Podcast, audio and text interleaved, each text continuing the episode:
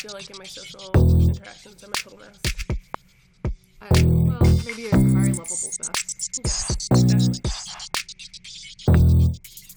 So, welcome to another episode of PH Divas. I'm Xine Yao on site at UBC, which is on the traditional unceded ancestral territory of the Musqueam people. And I have a very special guest with me here today, my very dear friend Kieran. Hi, Xine. Ah, well, I'm really excited to bring this interview with Kieran because um, they're one of the really awesome people I've had the pleasure of getting to know well in Vancouver and has sort of really been an important part of how I think building communities for uh, women and queers of color in the academy is so important for our survival in the most basic sense. Uh, but Kieran, tell us a little bit about yourself.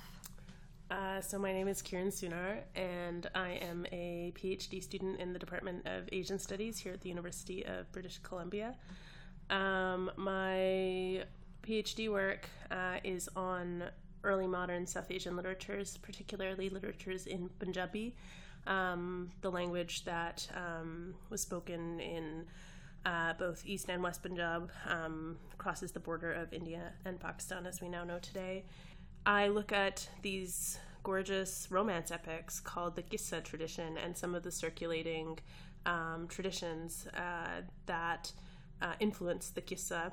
And I'm particu- in particular, I'm curious about uh, gender and sexuality and the place of uh, women, uh, the place of women's sexuality, and the place of wonderment or f- the fantastical uh, as a site of liberation in these literatures which is amazing and like that's so, so, on the one hand this is a rich aspect of Kieran's research but that's not all you do do you want to like karen is sorry looking very very modest but uh, well, I guess I also have been working for the last five or so years on a novel.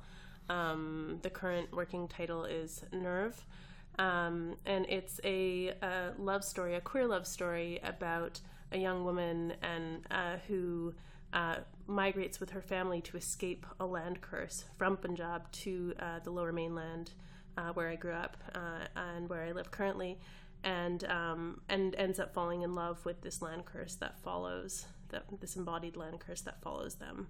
And so I've been working on on this narrative. Um, for some time, and I hope it'll be done soon. I don't know, but um, so I've been juggling those these kinds, my academic work and my creative work for for a little while.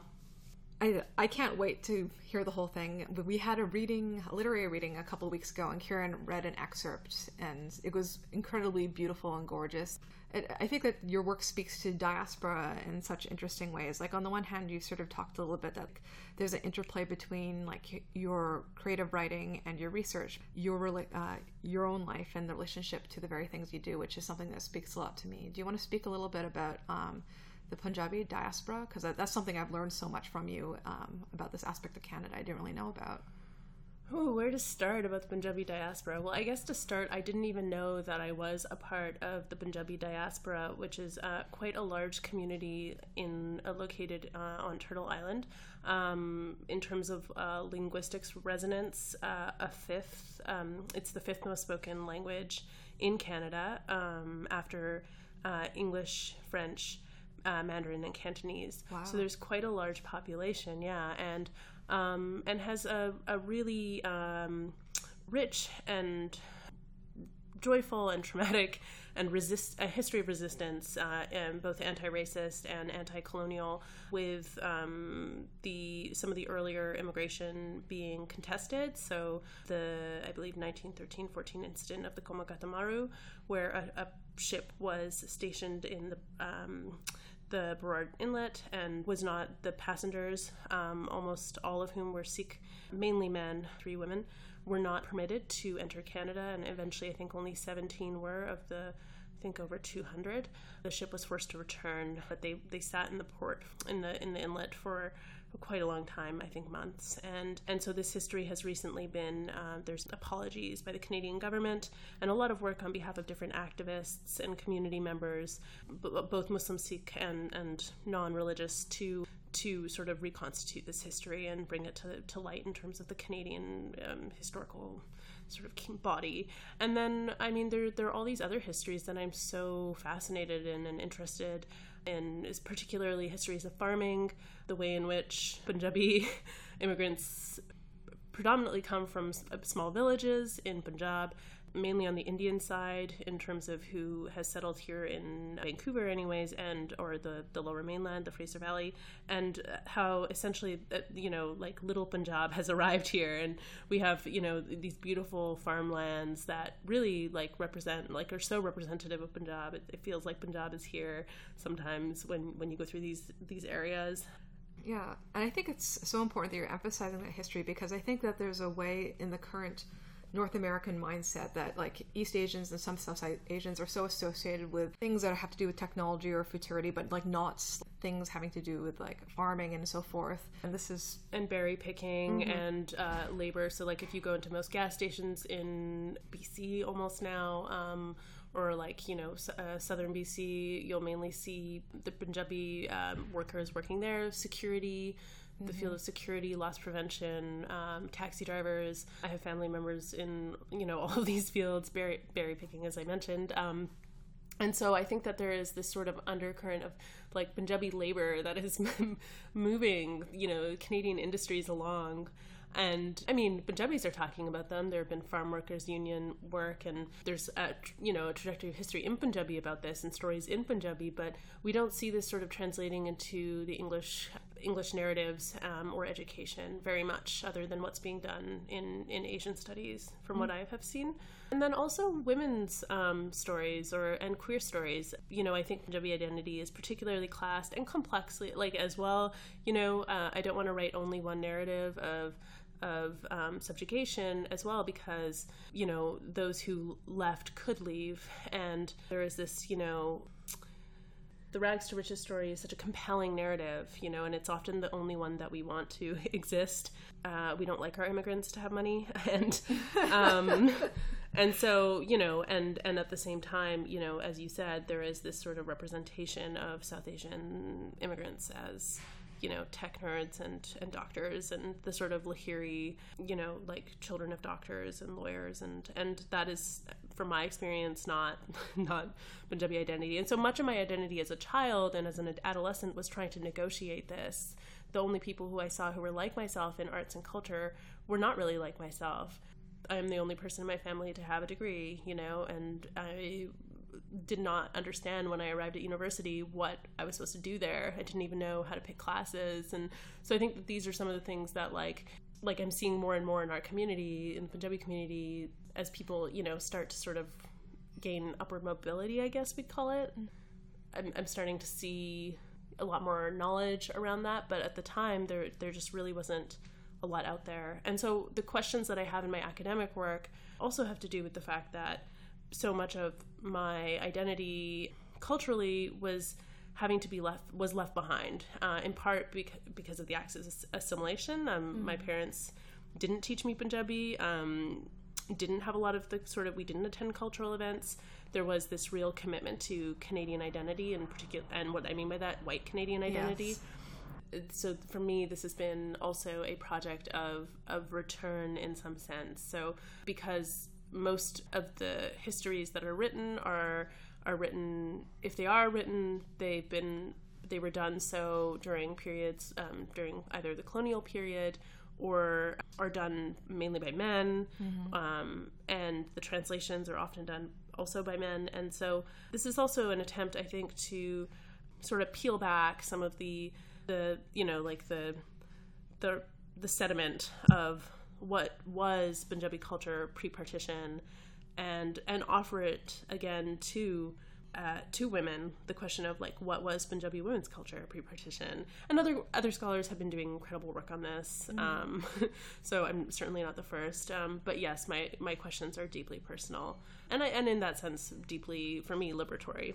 Yeah, that it really I relate to it so much because I had a similar experience like growing up that my family did not speak Cantonese at home with me because like there's such an emphasis that like if we want our children to succeed, we can't hold them back in a way by like giving them mm-hmm. like the, the, language of uh, of that culture, which is so strange. Like we they did send me to Chinese school for a while, but because I was like the only kid who didn't speak it at home, like none of I retained none of it. And there's this sort of odd thing that like even later when I was curious about learning Cantonese, only fairly recently, Cantonese is uh, the teaching of Cantonese has completely been phasing out in an academic setting because of the rise of Mandarin. And so, for example, like I know that uh, Cornell at Cornell, there's one like lecturer who teaches Cantonese, and once they retire, that's it. Um, and likewise, I'm my understanding when we were talking to our friend Christy is that like there's only Mandarin and likewise no Cantonese being taught. So there's a sort of weird thing that even if I wanted to learn, you know, Chinese broadly speaking is not the language that was part of my family that I could have used to that I could use to like talk to older members of my family at all, which it feels very strange.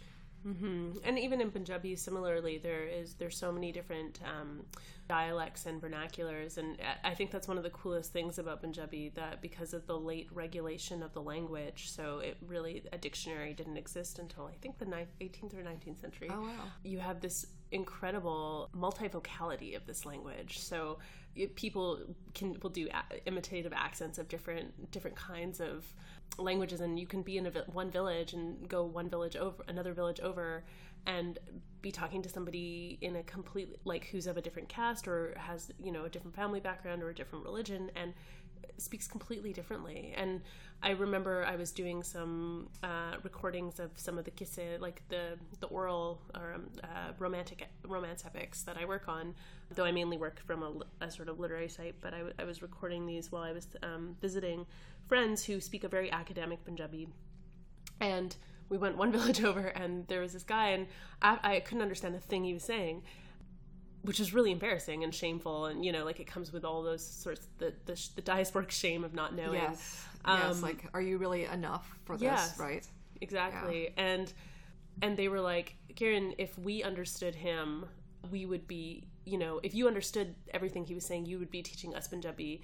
They were like this is a very um, what did they call it? They said this is the punjabi of the uneducated. But it was also the punjabi of this incredible art form. So mm.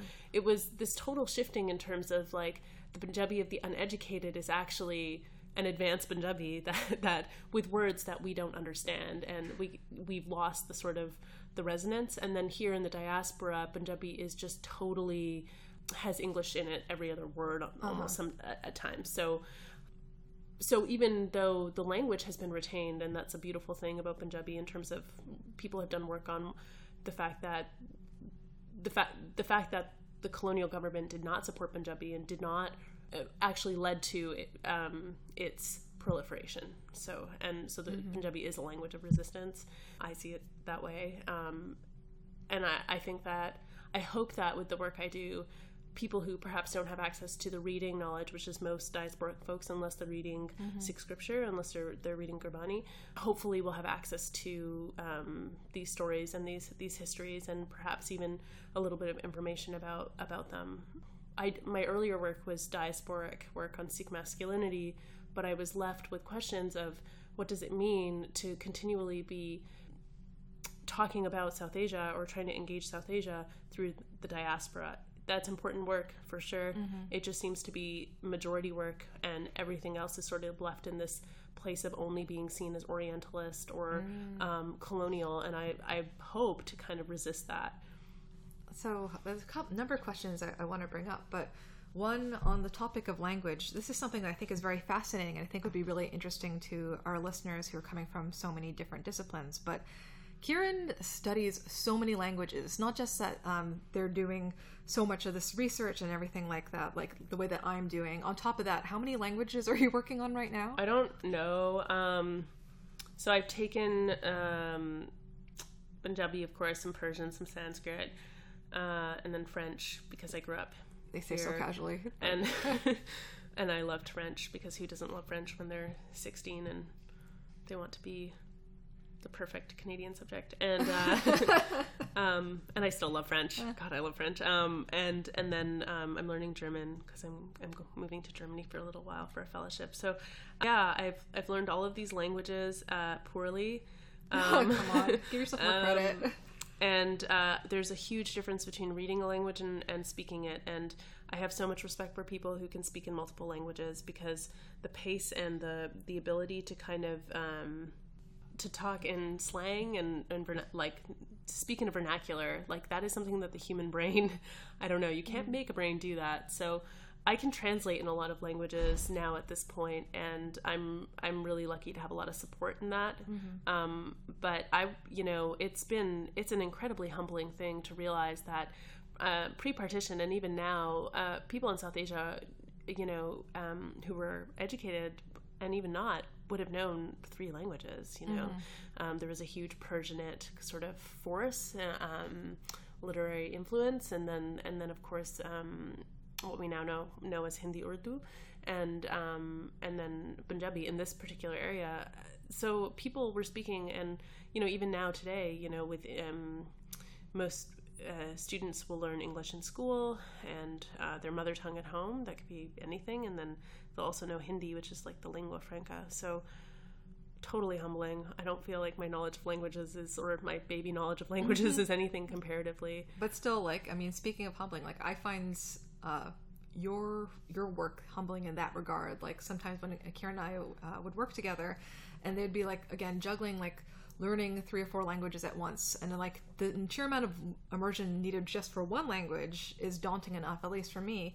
And then knowing that you were juggling all those things at once on top of like all the theoretical research work of um, the literatures that you work on is incredibly impressive. And I feel like give yourself some credit for it because it's really awesome. Uh, thank you. Um, I also think though that like um, there is a place in our our brains for languages, and I really encourage folks to learn languages. I think I think that we're moving more and more towards a very English like Anglo-centric world, mm-hmm. and I don't think unless like we commit ourselves to this, and I think that is an anti, you know, like a a sort of like not anti-English, but you know, an anti-monolithic linguistic traditions act. Like, mm-hmm. I think we have to be able to at least be committed to to this kind of multi vocality or plurality. If and I also believe, you know, you lose ideas when you lose a language. Um, Definitely. so So uh, you mentioned Lahiri earlier, and since you're you yourself are a creative writer, how do you see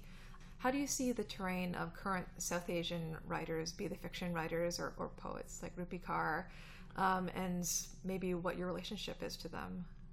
inspiring. I I read across, so I don't know. I think when you start to try to write a book, you just become increasingly paralyzed by the fact that you can't finish your own book and and everybody else is making these books. And and you I kind of have lost my ability to critique cuz I'm I'm just like you made a book. Like Yeah. that's amazing. Um and I wish more people were making books.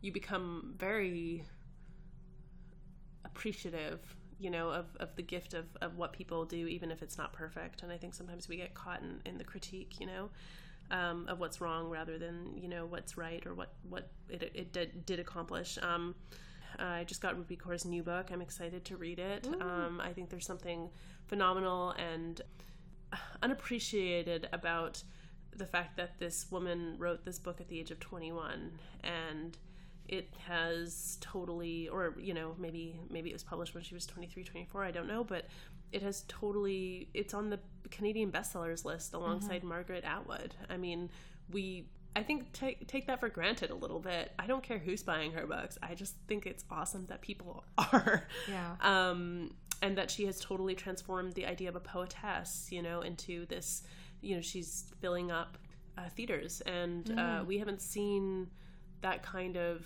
uh, acclaim in Canada, anyways. I think in a long time for for a young poet, female Yeah, poet. and she's really also been held up as like the, the forefront of some being able to use social media and poetry in such an effective way. uh, Like, I guess being I don't even know any of the in, other Instagram poets. I suppose. Yeah, I mean, uh, there are a number of Instagram poets. Um, uh, Nayyirah Waheed. Um, uh, now my my my brain is not working with names, but uh, there there are a number of poets, and particularly um, Black poets, who are doing uh, similar work. And I don't want to discount that work as well, you know, in terms of, and I, I would really call this a school of poetry that's happening of, of women of color, um, and particularly led by Black women of color poets but I also think that there are there are ways in which Rupi Kaur's work um, at, at the level of spoken word and at the level of the, the tonality, musicality, and the, the writing of it are are deeply um, based in South Asian traditions as well um, mm-hmm. and cultural traditions, and she speaks to that herself. So I just hope that there's room for everyone. I see a lot of like, um, you know, sort of scarcity model thinking in yes. the literary community yeah. right now, and that Very really punitive mentality too. Yeah, something that Kieran and I have talked about quite a bit. um, uh, that really stresses me out. I don't know that we have enough room for that kind of lack of kindness or generosity. Yeah, like especially like reading the complexity of literature, poetry through the lens of purity politics is really, I think, it's really stifling. So I feel like it's sort of like the. She's also, even though she's um, so famous, like she's become under attack so much more readily than like maybe so many other poets. Like you know, people like parody her work or say it's very simplistic, but then look, okay, will you say the same, same thing about E. Cummings or William Carlos Williams or that sort of thing? Like, mm-hmm. there's a way that she's an easy target as a young woman of color, but also that sometimes people, yeah, like want to read read art in a way that comes into this divide of problematic versus non-problematic and of course one needs to be sensitive to the dynamics of power but often like these analyses are more like condemnations that don't pick up on the nuances of the histories of that power, much less the artistry of the object in question or the person in question. Precisely. yes, you said it. And yeah, I also, I mean, I read uh, super mega across like. I read a lot of literary fiction. I I believe in reading not just uh, South Asian fiction. I actually I tend to read.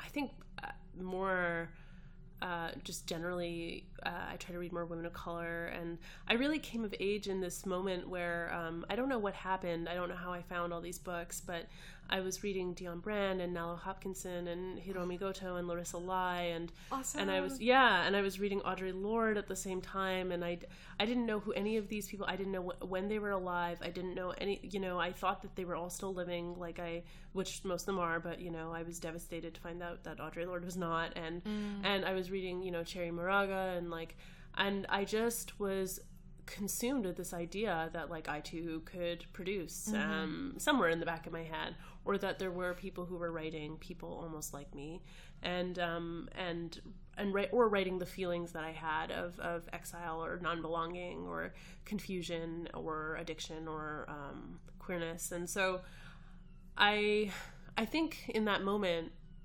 there was no room for critique and I, I think I still try to hold on to that that sort of curiosity mm-hmm. and that desperation. I know that that maybe sounds a little bit uh, depressing, but but at the time it was just this survival, survival, yeah. and with survival yeah. comes c- community and connection. You know, I I think that you know friendship. Um, I, I recently heard uh, Helen Humphreys speak, and she said or no, it was Eileen Miles who said this. Friendship emerges out of need, you know, and mm-hmm. so I think that's really lovely. Mm-hmm. And and so I think that um, I think I I try to return to those moments that where I really felt that I needed these texts. I think it's it's a better place to be mm-hmm. than to consume them as though there's expecting there's something going that's going to be wrong with them, and that makes them therefore disposable. Mm-hmm. Definitely. I was also going to say, like, so although I mean, it must have been devastating to know that Audre Lorde was no longer around, especially because her writing was so so gorgeous and vital. And if you're uh, if you're listening to this, haven't read any Audre Lorde, go forth and read her poetry and read her essays. It's mm-hmm. amazing stuff. But I'm happy, like you mentioned, Larissa Lai, and Larissa Lai was your master's supervisor. Yes, she was. like that's just so cool. It was the coolest. It was really what a generous and um, supportive and lovely human. I was really lucky to have her co-supervise my master's thesis, and uh, she, um, yeah, and at the at the time I I had moved back to Vancouver. Uh, I'd finished my undergrad. I was trying to figure out how to write, so I was reading a bunch and I'd, I'd read her work, and then I found out she was teaching, and and so it was this like weird train of events because I didn't really ever think I would do a graduate degree. I didn't think I was smart enough. Um, and anyway. well, you know, no, like I mean, Well, I, but yeah, the imposter syndrome is real. it's real, and especially like coming out of a place like McGill, which was very large, and there wasn't a lot of. Um, I had no advisor. I mean, I think I had somebody who just would check my courses and make sure that I Yeah, I don't think I had. I definitely didn't have that U of T. yeah so and that's part of the reason i chose mcgill I wa- I wanted to be a number um, i didn't want i know already ready for my barcode i didn't want some of the like really hostile behaviors that would come out in my high school teachers because of my inability to comply to happen to me in my university education. I just wanted to submit my work and have it graded on the basis of it being my work and not on the basis of it uh, being connected to my body. I know now that that, that is not necessarily what happened, but at the same time, it was really refreshing to be in this place where you know there were all sorts of different people, and and you know Quebec is a place with lots of different kinds of resistance that is happening, and the urgency of that um, was ongoing, um, and. I was there during the first reasonable accommodation, uh, quote unquote, debates. Um, Which is sorry, just to give some background for listeners. Oh yes. Um, so uh, in uh, I guess in 2006, 2007, um, the Quebec government came out with a paid um, some a researcher to do a report as to whether or not um, the government should re- what would be reasonable accommodation for different for religious difference. And this came out of a number of different uh, concerns around particularly around women wearing uh, uh, burqas um, in uh, sports in soccer i believe and and in and also the question the ongoing question of the kirpan and so somebody went around and it was like i think over a million like 15 million or something like that dollars. Um, i'm really bad with particulars but Yeah. um, and essentially what was found was that quebec did need to accommodate or something like that and that this was you know a sort of and there were a lot of critiques and, and backlash and resistance to this idea of you know accommodation. What does it mean to accommodate somebody? What does it mean to tolerate? You know who gets to decide that? Um, and and that is uh, deeply connected to our current moment where recently the Quebec premier has um, issued a law wherein one must not wear anything covering their face when accessing public services. Oh yeah, ridiculous. This is just like in the last week, right? Yeah, So Chantal Hébert, who's a public comment, uh, awesome, popular, you know, public commentator, she said this is a war on sunglasses, which I really liked. But um, essentially, uh, what this does is it takes uh, women who um, wear the niqab uh, and puts them in a position of of, of not being able to access, access buses, libraries, uh, schools. Uh, it's it's deeply racist. It's deeply deeply sexist, and it's uh, something which uh, needs to be condemned by our entire nation state. I think. And so I was coming. I, I was living in Montreal when all of this was happening, or beginning to ha- beginning, or the the sort of governmental structures were trying to grapple with it.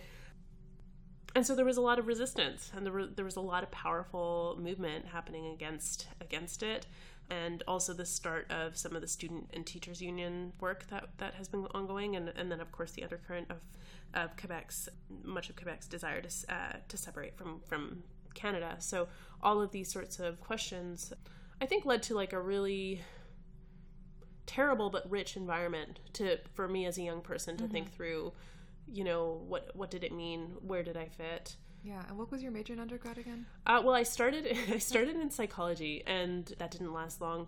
but I and then I moved into I was really searching, and I moved into um, international development studies for a while, and then I was still searching, and I wasn't really finding what I was looking for. And finally, I found it in religious studies. Um, so my undergrad is in religious studies and gender studies, and and that was because there were a few profs uh, in the religious studies department who worked on questions of uh, post coloniality and gender and and South Asia. And so it was the place where I, I found post colonial theory and uh, in, in action, being being and looking at ritual and looking at dance, looking at embodiment and and so um, I just it was. T- I mainly looked at South India, which is not what I work on now, but it was totally liberating for me to learn these things. And also the I should add the religious studies building is really beautiful at McGill.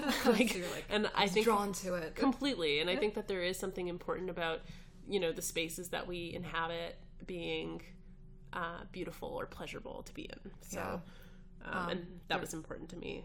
There was a time for convenience where I thought I didn't want that to matter during my masters. I like this is just this is just good enough, and then I was just so miserable within the brutalist architecture.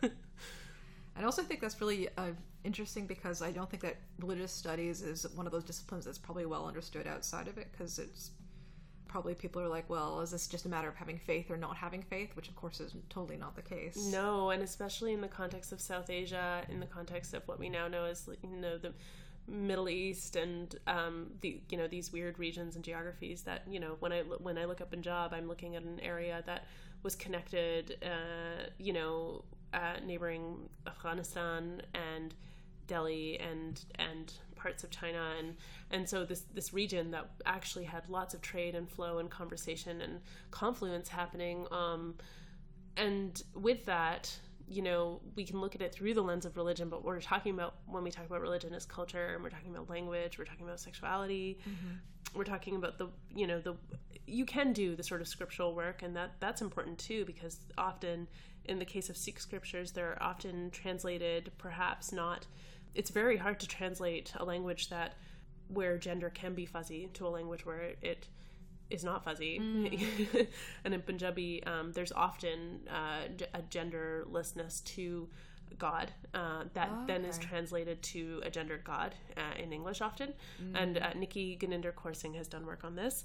Um, and so, I mean, I just love talking about these things because most people in the community, they might know this intuitively, but you know, there still is value to having a PhD when in in a world where you know like in in a world where most people see that as you know like as as having more knowledge i guess and, Yeah. and so it sort of legitimizes things that people had had been thinking or wondering especially particularly women you know and i have to say like having starting to do this phd work has led to greater um like you know people listen they don't interrupt yeah, as much I like. I think that's what our friend Siriana, I think, also said. So uh, Siriana, we interviewed uh, her a couple episodes back, and she does amazing work on Indigenous women's education, especially uh, from Mm-hmm. the Pacific. But like her, that was her impetus for getting a PhD, just so people would listen to her as a woman of color. yeah Which seems so basic, but like, is again comes to this question of like survival and what we have to do to get recognized. they're still resigned but they listen Yeah, yeah. or or maybe they just maybe they don't listen. They just quietly sit there and, and don't listen. Yeah, maybe, but they have to be a little bit more quiet. polite about it. Yeah, totally.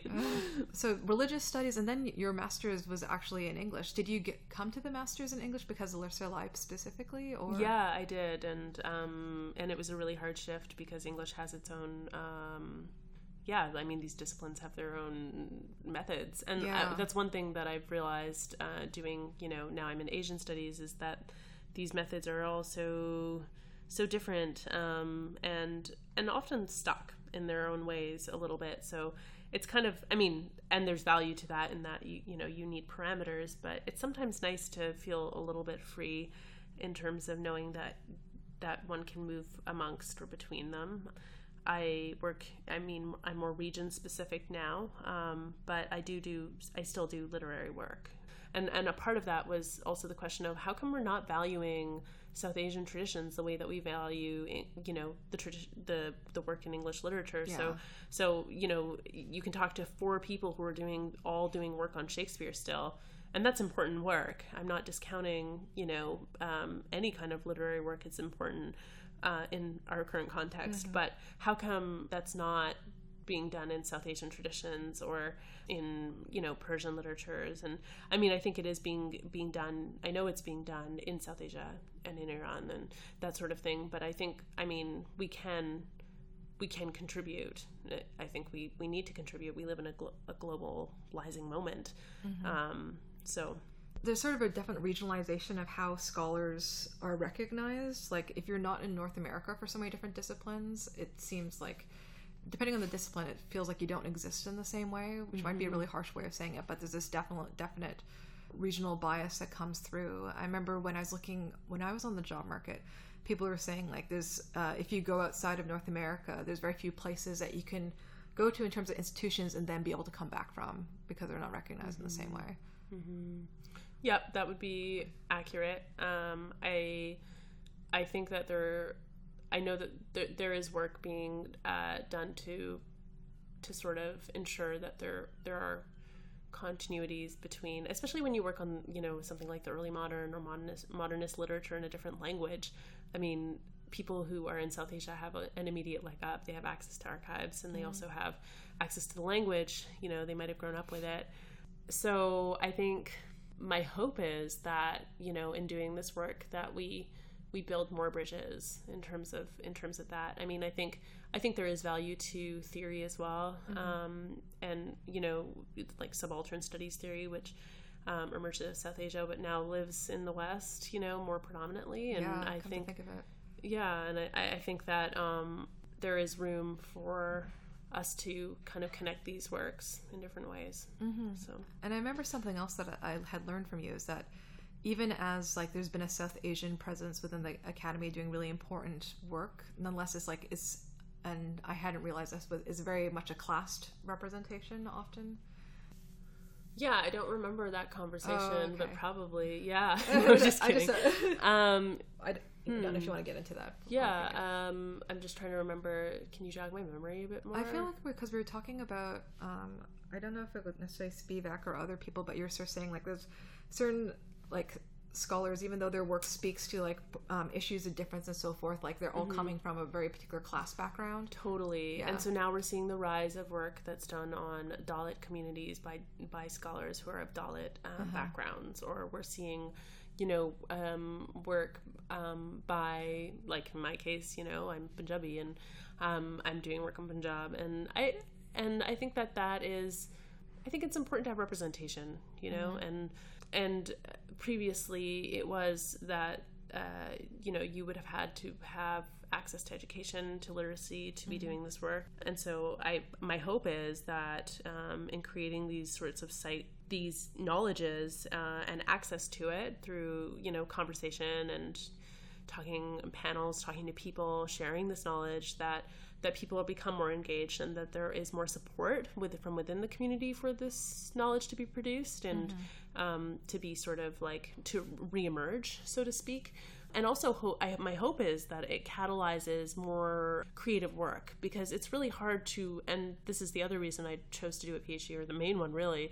I, how can I write? How can I write when I don't know my own literary histories? Mm, like, how do yeah. I? When the only things I'm reading are diasporic literatures or I'm reading, you know, translations of of the Ramayana or like I'm reading Tagore, like but I don't I can't access the work that was coming out of my own region. Mm-hmm. Um, and I can't access the actual text, like the the or like you know necessarily I can't necessarily access good translations of the text. Then where what am I writing out of? Because then I don't even know, like if I'm writing from like a sort of like cellular level like i don't know where everything is coming from or what's going on mm-hmm. and and i really i believe in like understanding our traumatic and our histories of trauma and histories of joy in order to to be able to eloquate them you know and and and to speak to them and to also create out of them. Yeah. No i think that's that's very powerful.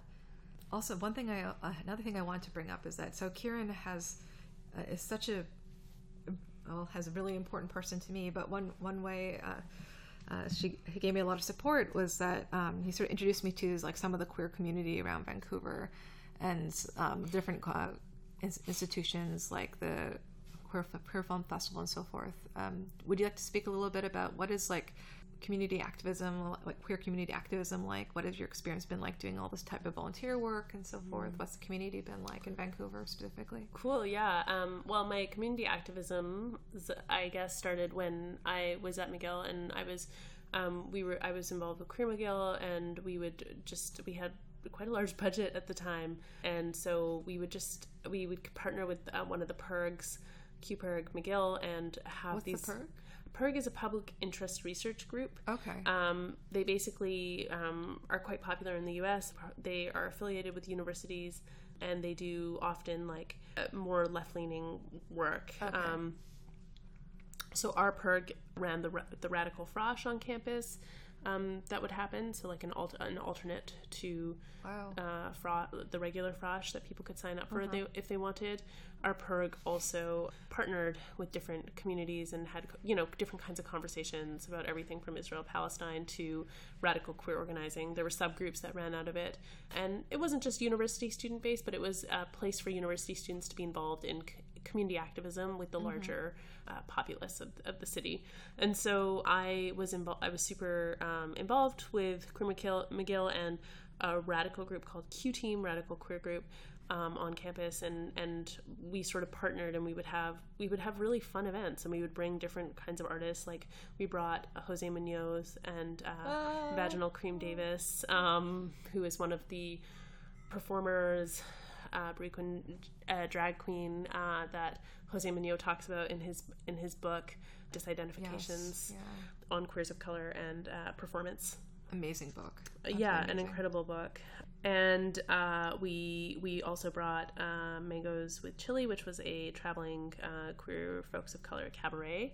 And uh, there were just a bunch of events that we would host and bring to the Montreal community. Um, and I ran like I had a like queer of color art show or something like which we set up in one of like the bike shops. And we just like solicited art and and it was like a big party. And there was like this cool artist named Texta Queen who was in town from Australia and she did like live like new drawing there and like it was just fun. We had these like like it was just like oh I want to do this thing. Let's do it. You know mm-hmm. it was that kind of that energy and I honestly I think I spent more time doing stuff like that than I did on my like courses. And so when i moved here i kind of took a break. Mm-hmm. Took a little break and and then i started to get involved in more kind of organized chapters. So i worked for a couple years for um, well i was involved in queer of color organizing again with this group called cutie apocalypse and i've been involved in queer writers groups um, A, a quick thing is like because I guess until I met you and Chrissy, I never heard anyone say "cutie pock" out loud. So I, for a while, just be con- uh, confused. But this, the acronym is for queer, trans, uh, people of color. queer trans indigenous and oh, sorry. folks of color Oh, yeah sorry. exactly no Yeah. it's okay and it's been i think it's been adjusted like i mean there's different sort of takeoffs on that Yeah. that acronym. Um, and then i got um, yeah so i've been involved in in different kinds of communities. And then i was involved with the queer film festival for the last couple of years doing festival programming support. And that taught me a lot about film you know i just and how you know i would always be like where is the radical south asian fantastical queer film with amazing sex why has the festival not programmed that film and it's like because it, it, nobody's made it yet like and so it made me realize that like the demands that i often have for representation you know yes are real and and yes we need to push but we also need to create And also, you got. Um, I remember uh, you you got such an experience like getting to drive directors and things like that. And Yeah. Um, but you also introduced me to uh, to quite a lot through that. Um, I'm sorry. What's it? There isn't there that queer South Asian film director. Uh, we were going to watch the movie outside, outdoors.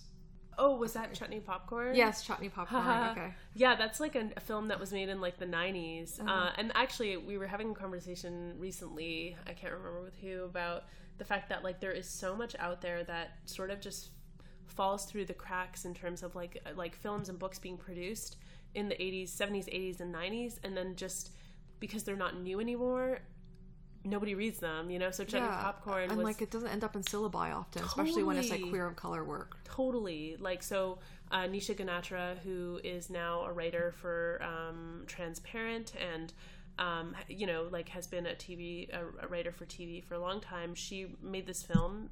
Uh, she was, she's from Vancouver, is queer, and she starred in it because the lead actor dropped out at the last minute.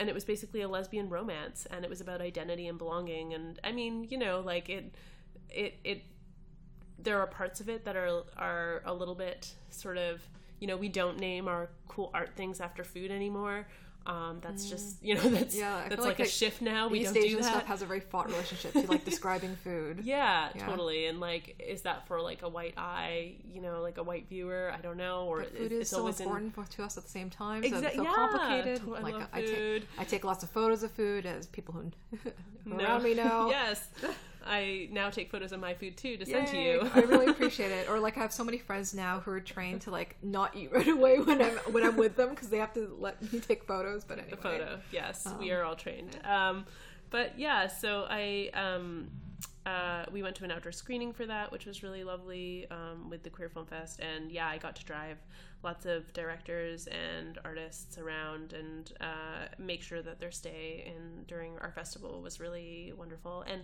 hospitality is like such a wonderful thing, like being able to take care of people and make sure that they feel comfortable in the, the city that you call home. Yeah, I love and hearing about what their lives are like and and you know what they had to sacrifice to make their art and the joy and I don't know, like when you see people who just have this like spark in their eyes because like that their lives are completely tethered to this this thing that they're making. It's it's really inspiring. Mm-hmm. Yeah, sorry, I, I, was just thinking of, thinking about that as like sort of a, a running theme as we're as we're talking, like this sort of real appreciation for the act of creation and how transformative that is anyways, I got to um, know Kieran through Green College, much as I did with our, our previous interviewees from UBC, Christy and Siriana.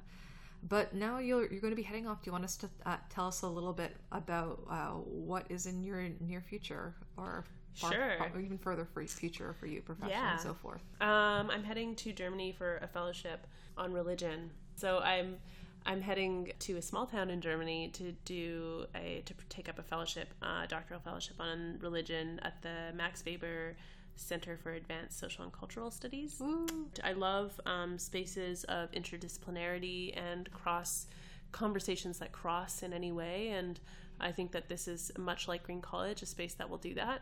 I love spaces that are also committed to artistic practice, and, mm. and this space will do that too. And I'm excited to live in a small town. I never have, and I think that there's there's something, you know, interesting about being known in a small town. Uh, because you're be... going to be one of the few brown people. yeah, for sure. yeah, I mean, I I will just be a you know, um, and I don't know. Like, I we'll see what happens. I'm I'm curious. Of course, I'm a little bit terrified, um, but I'm also really excited. I think in small towns, again, when you uh, when there's so few of you, there's not the same kind of disposability of, of people based mm, on you know okay. oh like you don't have this one idea down so we expunge you. And I yeah. have certainly wit- bared witness to and uh, myself um, had to deal with the, these issues of, you know, um, what does it mean when your community, uh, you know, expunges you, and and also like the fact that within our within our worlds, you know, we don't especially those of us who have access to education or are able to read something and then speak it right away like mm-hmm. um, we sometimes don't have a lot of generosity for people who who don't for whatever reason whether it be Very anxiety true. mental health or or just access and um, you know like i often ask the question of and I, nobody does this perfectly but like how do we keep our wounded um, mm. and um, I don't know. I think that's a good starting place. So I wonder about small town. I think it'll be a good exercise in growth. Yeah, we'll, we'll have to talk about the town. Uh, yeah, definitely. I don't know. We have to make sure that we Google chat and stuff like that because, of course, being from uh, when I was in Ithaca for my PhD, that was my also my first encounter with the small town stuff. So we'll have things to talk about. Yeah, yeah. I'm excited to hear about about and learn from you on how to engage this thank you so much, Kieran, for joining me today. Thanks I'm for having me. We're able to pin you down to get this interview, and we we have to make the most of the last couple of months while you're still in Vancouver and before you head off. Yeah, and we'll have to eat food and and take photos yes, of it. we've eat, eaten so much food order. together. Uh, also, Kieran introduced me to one of my favorite restaurants, perhaps of all time, Peaceful Noodle Restaurant. Handmade northern style Szechuan noodles. Oh my god, they're so amazing. Thank you, Kieran. Anytime. yeah, and also we have. Uh, so I feel talking to one of the things I mentioned at the beginning, this whole thing about um, women and queers of color survival. Ice cream for us was very important. I think last year we ate ice cream like multiple times a week. Yeah, yeah, it was amazing, and I, I tried to make sure that we did group selfies almost every time. Really? Yeah, remember? Oh my god. Well, I guess because you don't aren't on Facebook, so maybe you don't remember yeah. as much. Yeah, well, maybe we can maybe we can make like a framed portrait of all these moments, like oh, a, yes. a montage, delicious moments, like collage, maybe. I don't know. Yeah, great, awesome. Well, yeah, eating around food is you know eating eating food, eating, around, eating around food, which is really what we do. There's such an abundance. Mm-hmm.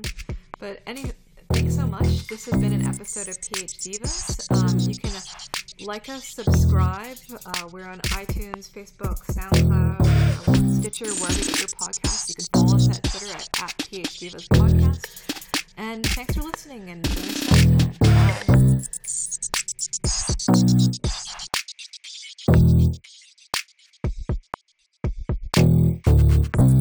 Bye.